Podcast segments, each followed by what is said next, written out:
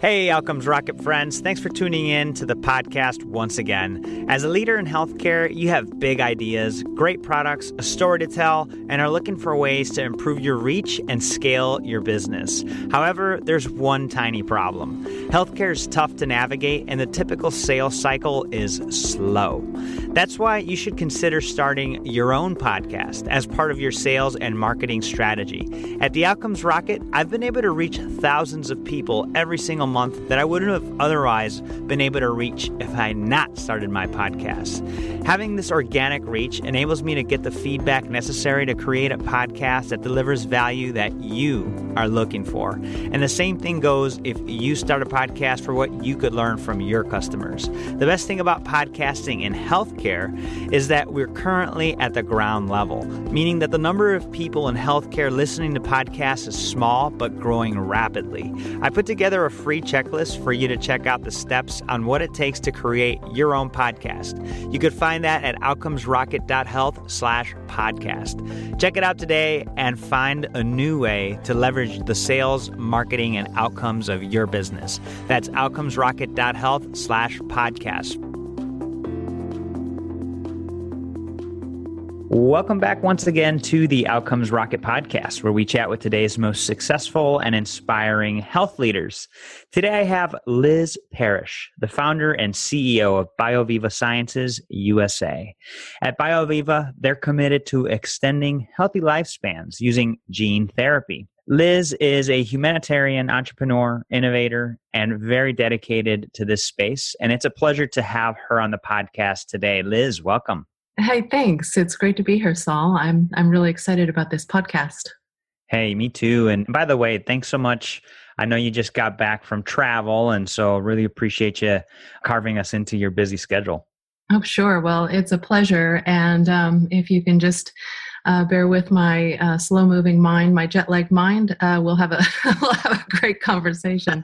hey, well, maybe it's a good opportunity for us to actually stay on pace with you because you definitely are a mover and a shaker. So, did I miss anything in that intro that maybe you wanted to highlight for the listeners? Oh, no, I, I, think that that's fine. I think that I'm just the woman who wants to genetically engineer you, and I guess you probably want to find out why. we do. So, folks, we're going to be chatting about this topic, genetic engineering. And so you're going to find this very, very fascinating. Before we dig into those things, I did want to ask you, Liz, what got you into the medical sector to begin with? Well, you know, from 2011 to 2013, I volunteered for a group that was trying to do education in the area of stem cells, since stem cells had vastly lost their funding in the US due to the Bush administration pulling um, funding because of embryonic stem cells, then suddenly everyone thought that the work of stem cells was embryonic stem cells and didn't realize that most of the work is autologous stem cells, meaning stem cells from your own body. And it gave me a great opportunity to see what was happening in this realm of regenerative medicine. You know, the first real regenerative medicine that we could look at that was having some impact on human bodies in research in universities in the US but also, there were a lot of companies offshore the US, medical tourism type groups, who were claiming to have really good effects. And so we were trying to sort out what would you need to actually build a database to show whether or not the offshore work was was working in humans. But in 2013, right when we were getting this project going, I actually left the project because my son was diagnosed with type 1 diabetes and, mm. and essentially our family became a client of the US healthcare system and i was actually really disappointed with what i saw. I mean i was happy with with some things but i was really unhappy with other things. And that was that things called experimental medicine were not used in humans that were dying. Mm-hmm. so I asked, you know, them if the healthcare workers and doctors at Children's Hospital if my son could have his pancreas biobanked or if he could get stem cell injections. And they said that's experimental medicine. We don't do that. You should look around the hospital. Kids here are dying, and your son has a manageable disease. So be happy about that. Well, I just couldn't be happy about that. I couldn't be happy that. Yeah we let people die when I was reading and research that there was all this fantastic innovations. So I stepped out of uh, the nonprofit and I stepped into business and trying to find cures for kids. I ran into what was headlong the direction I was going for anyway, which was genetics and genetic cures, and started looking at an aging population as a great testing zone for kids who are dying. Uh, let's do this the most humane way. We have over 100,000 people who die every day of aging diseases. Many of these diseases are similar to what's happening at the cellular level of childhood disease, some of the childhood diseases.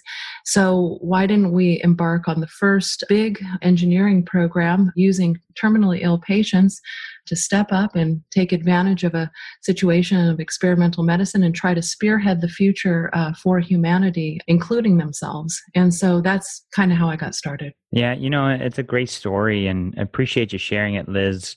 Tough road to be faced with that a lot of Americans and a lot of people across the world are really faced with as well. So it's wonderful that you decided to take on the driver's seat of this. So it's taking you on a journey and you've you've made some progress and oh, really excited to jump into some of that progress through our discussion today. What would you say is a hot topic that you feel needs to be on every medical leader's agenda today and how are you and the BioViva team addressing it?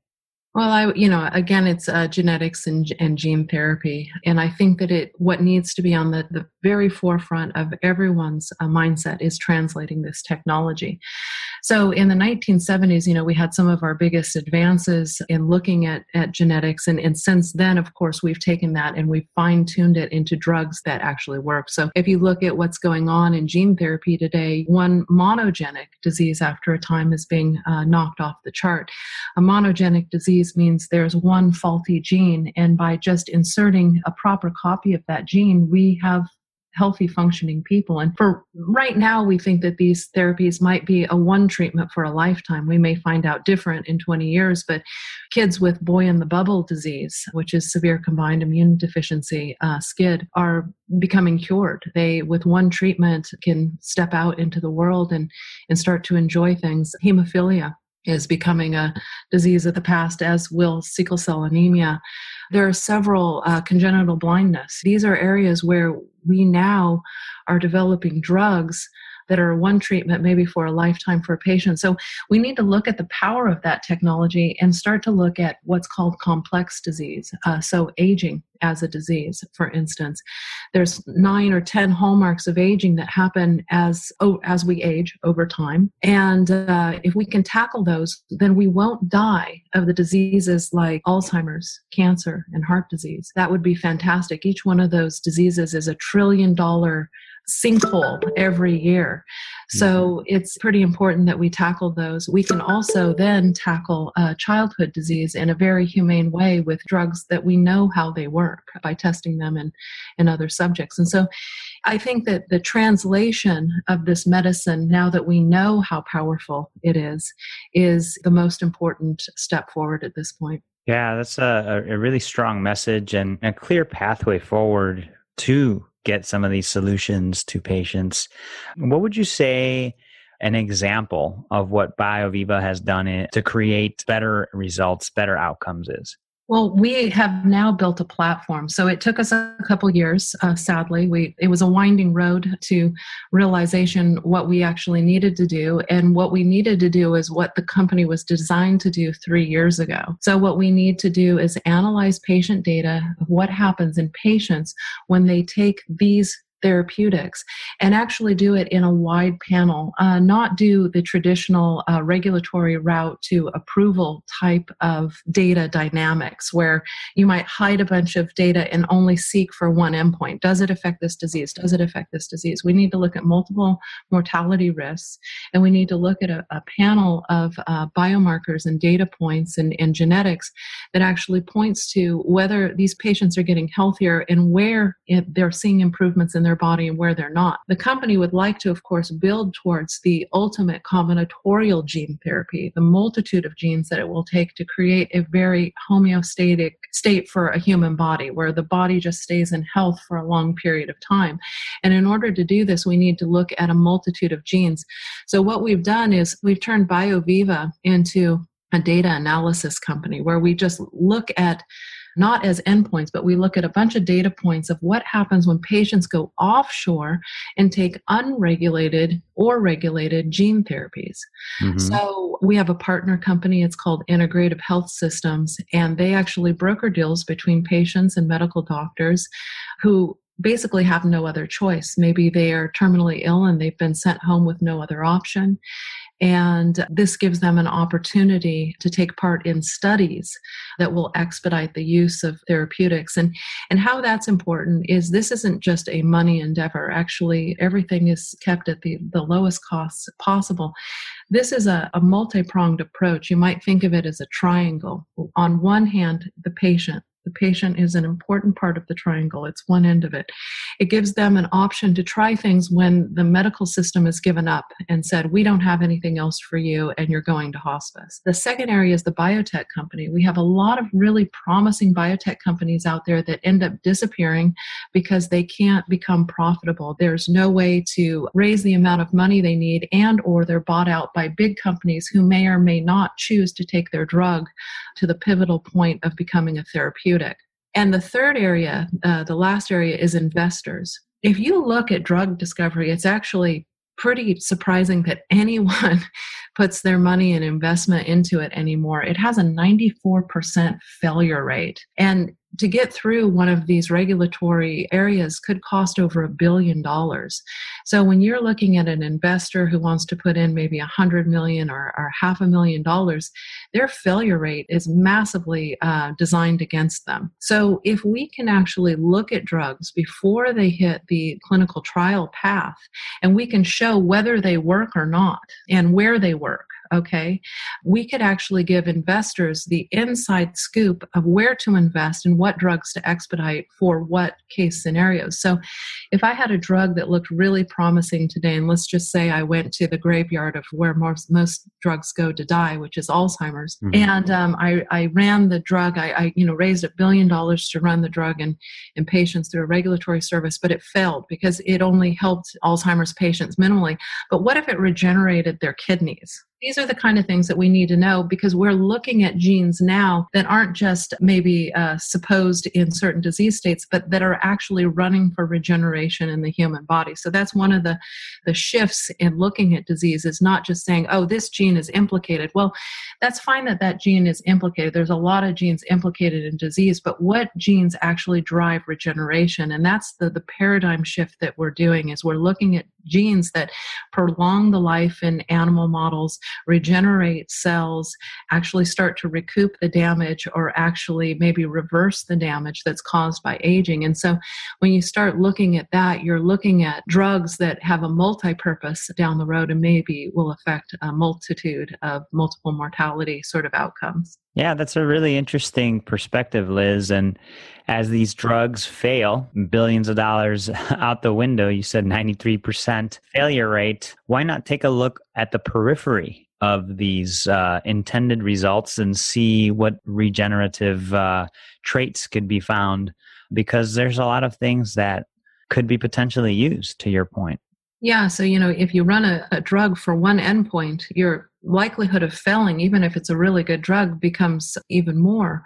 So if we look at if we shift the paradigm to looking at gene therapy that actually create regeneration rather than maybe just that endpoint. effect on beta amyloid plaques or some random downstream effect of a disease then you know our our likelihood of a success is bigger. But then if we look at a bigger panel of regeneration over the body then we start to roll into a bigger amount of success. And so it's just building from one success to another and um, getting better drugs through the regulatory service which they still need to go through regulations. We're not trying to say that we shouldn't have regulated drugs. We just patients who are in great need should have access to most anything that shows a benefit Yeah, no, that's really great. Now, you guys have, uh, you know, you made a shift. You commented earlier that you shifted things over at the company to to tap into the strengths and, and the core of what you guys were dedicated to. Can you share with the listeners a time when you had a setback and what you learned from that setback? I feel like in healthcare, we all have them and we learn most from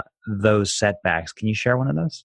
Oh, sure. Well, I think that we've had a, a, real winding road. We, we've had a multitude of setbacks, and one of them is what created the paradigm shift that we did, where we decided to look just at the data of patients rather than try to keep moving forward to talk to government after government and try to figure out how to treat patients ourselves. We're a U.S. company, and we couldn't actually find a, a promising legal route to treat patients ourselves. And so there was a lot of time probably wasted in in discussions and and trying to find loopholes to help patients which is seems absolutely absurd to even say that. Yeah became really difficult to do that. So our shift came when we realized that we actually needed partnerships that were not US companies that could help facilitate patients getting access to the technology and then us, you know, shifting gears to not uh, directly treating patients but just analyzing the data. And of course, we hope to analyze the data of a multitude of offshore companies that are doing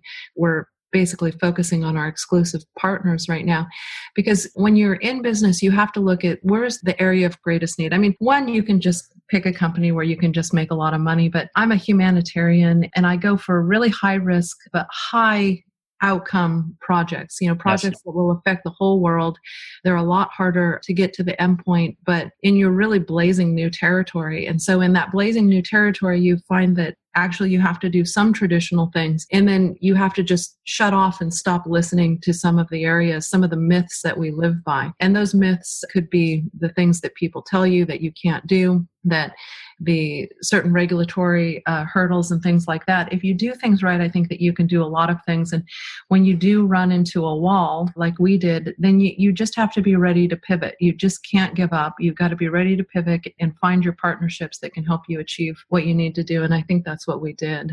I think that's really great and, and courageous too, to the point of assumptions. Gosh, you know, one of my favorite uh, sayings is assumptions it's uh, ASS, you and me. it can make an ASS out of you and me. And, and it's so true, right? If we don't question these, we really won't be able to make those leaps that we're, we're looking to make to improve outcomes. Yeah, we really have to help society get over that. So, what is a, a regulated drug? You know, so if you look at the Cochrane report and we you look at the number to treat and the number to harm, we actually have a lot of harmful drugs out there that people don't even question that they take. Mm-hmm. So we have to kind of open the mindset and open the eyes to people, not scare anybody, but actually show them that there are other ways to develop therapeutics and get them to the regulatory system in an expedited route that will actually help millions of people much faster by using them sooner than some people would think that we should. And it's the whole mindset, it's the whole bioethics debate, which is filled with unethical ideas that a drug should be safe before it's used in humans. And yet we have no safe drugs. We're all right. part of an experiment. Uh, people die every year taking their drugs as prescribed. And we have to get over the mindset that we should just let people die rather than giving them access to experimental medicine. I mean, it's such folly. It's such folly. And um, they're losing their biggest asset, and we just should not let that happen. And so we have to be less risk adverse.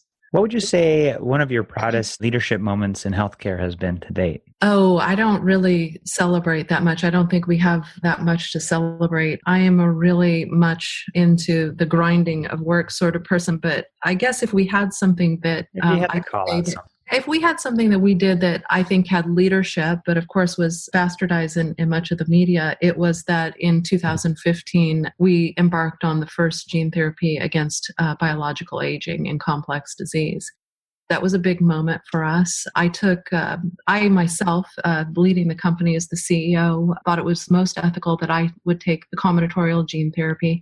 And it was a telomerase inducer and a myostatin inhibitor. So for the audience, the telomerase inducer increases the length of the telomeres at the ends of the chromosomes, which we think protecting the chromosome is one of our best bet of keeping people healthier longer. So as your cells divide, as you get older, those the telomeres at the ends of the chromosomes get shorter and shorter and they get really damaged. And we think that by keeping them long and keeps the cell youthful, and that's been shown in research for over 10 years. The other one was a myostatin inhibitor, which pumps up your muscle mass. So it's you could consider it a performance drug, but it's actually a great therapeutic for an aging population to increase their muscle mass and keep them active longer period of time, running stairs, keeping them from falling. And so we embarked on that in 2015. And I actually, you know, two days ago, I'm proud to say I just got another telomere result back, and my telomeres are yet a little bit longer, and that's great. So you took it once?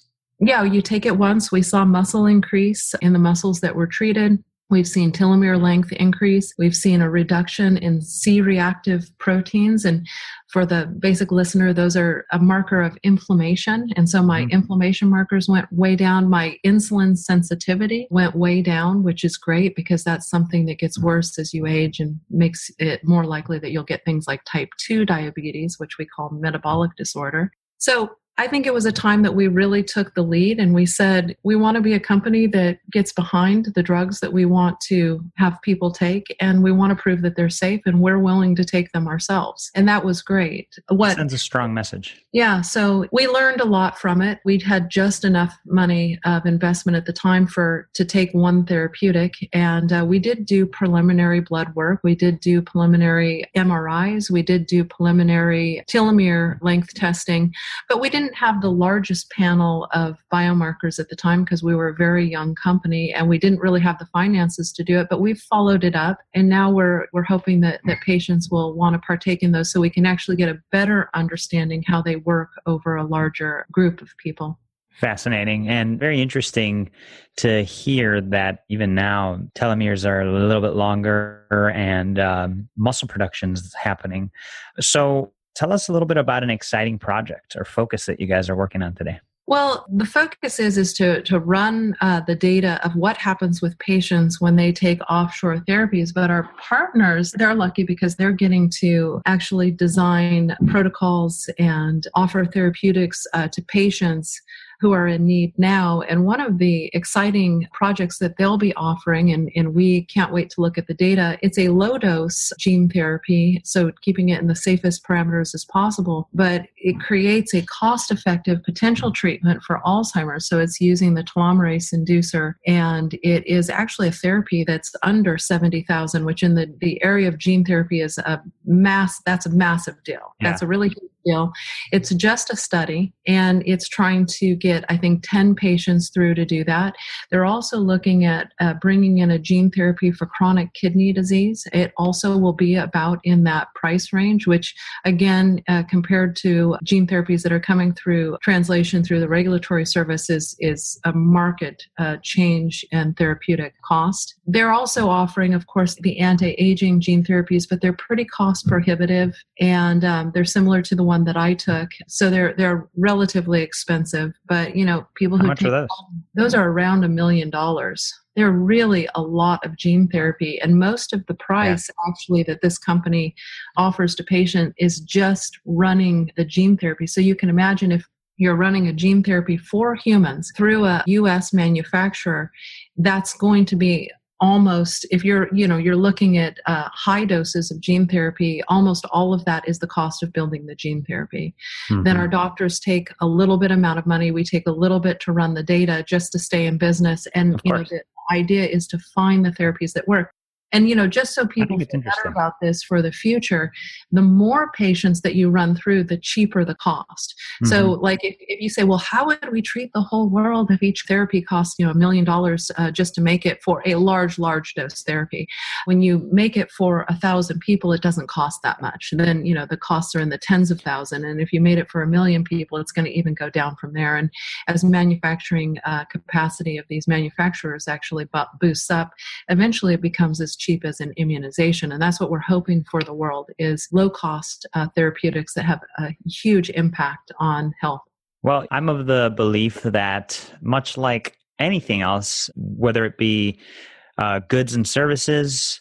Uh, healthcare is also a good and a service. And so when looking at options, I mean, you know, I had I had a friend, Liz, that actually recently, about a year ago, passed away. He had cancer, couldn't find a way to treat it, went to the best medical care he could get. Uh, he even started considering out of country solutions. And I think when it comes to our health I think we have to keep an open mind and consider out of the box and out of the country solutions. So, Liz, really appreciate you sort of setting the stage for that with these gene therapies. Oh, yeah. Well, thank you. And, you know, we have to really come to the mindset that this is pioneering new technology. So now today yeah. we have people who will spend a hundred, two hundred thousand, three hundred thousand dollars to get an opportunity to fly up into space. Well, you know, being part of gene therapy and pioneering new technology, it's an opportunity. It, it's more than just taking a therapy to try to treat a disease, you're pioneering the future of technology.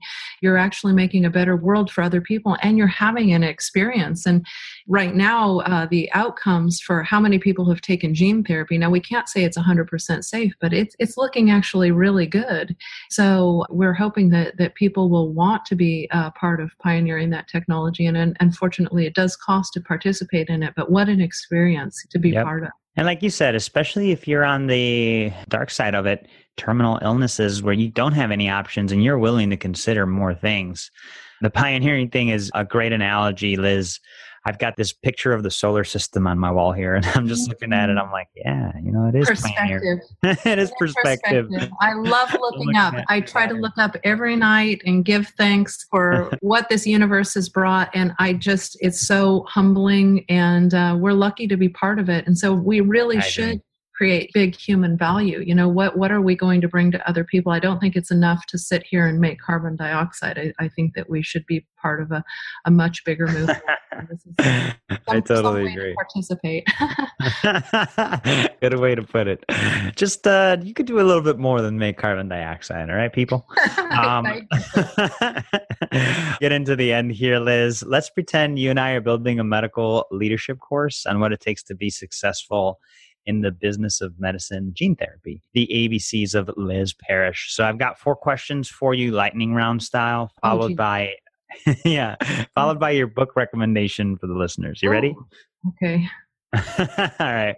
What's the best way to improve healthcare outcomes? Well, I would say faster translation to the right patients. So, you know, we need to work on precision based medicine and disease typing for patient outcomes and tackling these things genomically whenever we can. What's the biggest mistake or pitfall to avoid? risk aversion. I think that that is uh, the easiest thing to do. I think that probably that might come into one of my favorite books, The Dune. Fear is the mind killer, and it will absolutely limit us as a as a human species. Love that. How do you stay relevant despite constant change? Well, I think we're on the tip of, of change, but I think keeping on top of research and digging for old research that showed relevance and mm-hmm. making sure that that research doesn't go unfound. What's an area of focus that should drive everything in a healthcare organization? Well, I mean, healthy people.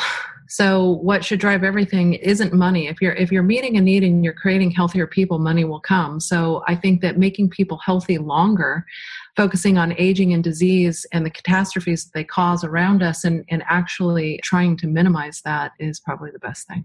It's a great one. Well, you mentioned the Dune. Any other books you'd like to recommend, or is that the one you're sticking with? I think that picking your favorite book is like picking your favorite color and i think i might be too old to do that. So right now it's going through my head all of these things because you've you've said that now twice and and i've been like oh my gosh.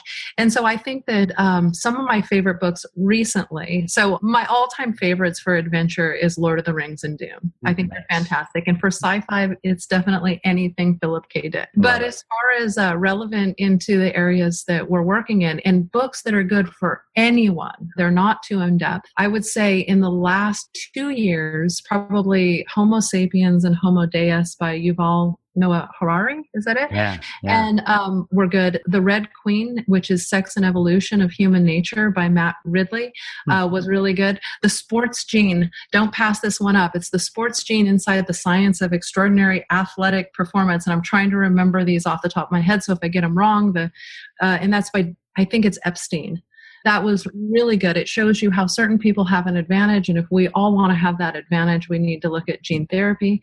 And then there was one called The Gene by Siddhartha can't remember his last name, started with an M, really fantastic.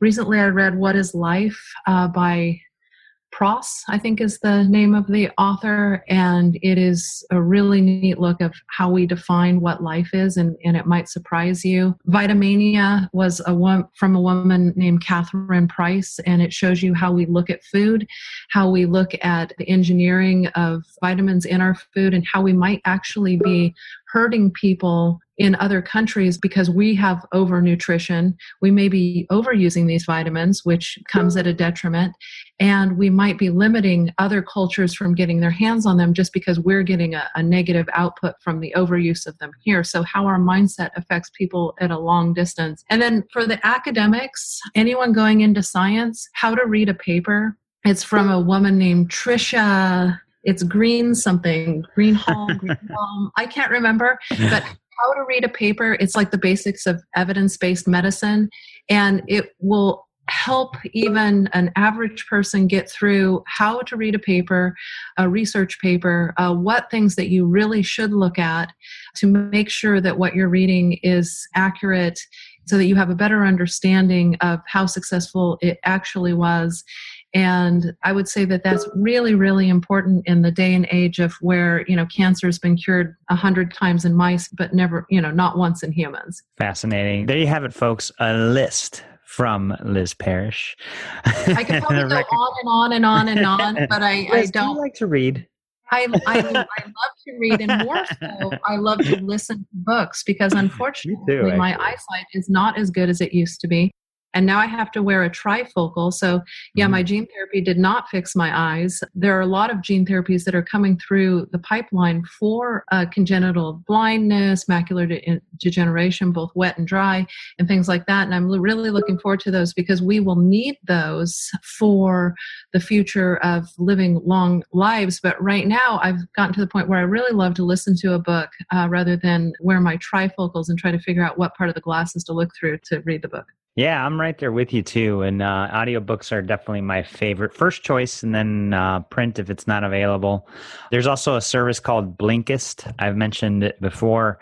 Before really fully committing to a book, Blinkist sort of gives you their their blinks. They call them blinks, little chap mini chapters on what it's about to give you the gist. So good, a good little resource there. Liz, this has been a blast, folks. By the way, if you want to find the list of books that Liz shared with us, as well as a transcript of our discussion today today, go to outcomesrocket.health slash bioviva. You'll find everything there and uh, an opportunity to replay the episode there. You could do that on iTunes, Google, any podcast platform, really. Liz, this has been a blast. I'd love if you could just share a closing thought before we conclude, and then uh, the best place where the listeners could get in touch and reach out with you.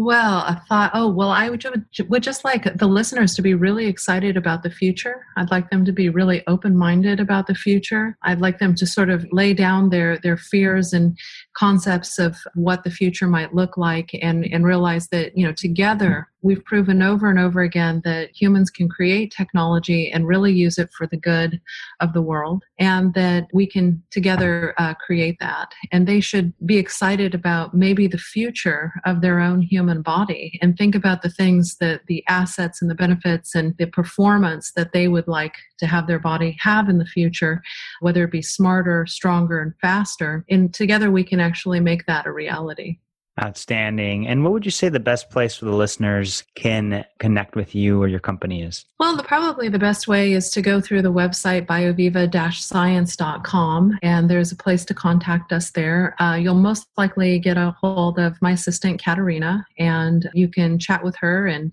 relay any messages through or ask any questions that you have. And I'm not very good at social media, quite honestly. And I'm sure I have a lot of opinions, but I've never been a huge proponent to think that anyone's opinion is is probably that important. But so I, I'm sort of hit and miss on social media. I'll come out and I'll put a few updates out, but you can always look for BioViva on uh, Facebook or uh, Twitter. And then I have a personal account, Liz Parrish, on, on Facebook. And I, I think I have an Instagram and a Twitter, but again, I'm not at them very much. But uh, if you bear with me, I do try to get to the messages. So, folks, if you want to get in touch with Liz, just go through the website. That'd be the best way.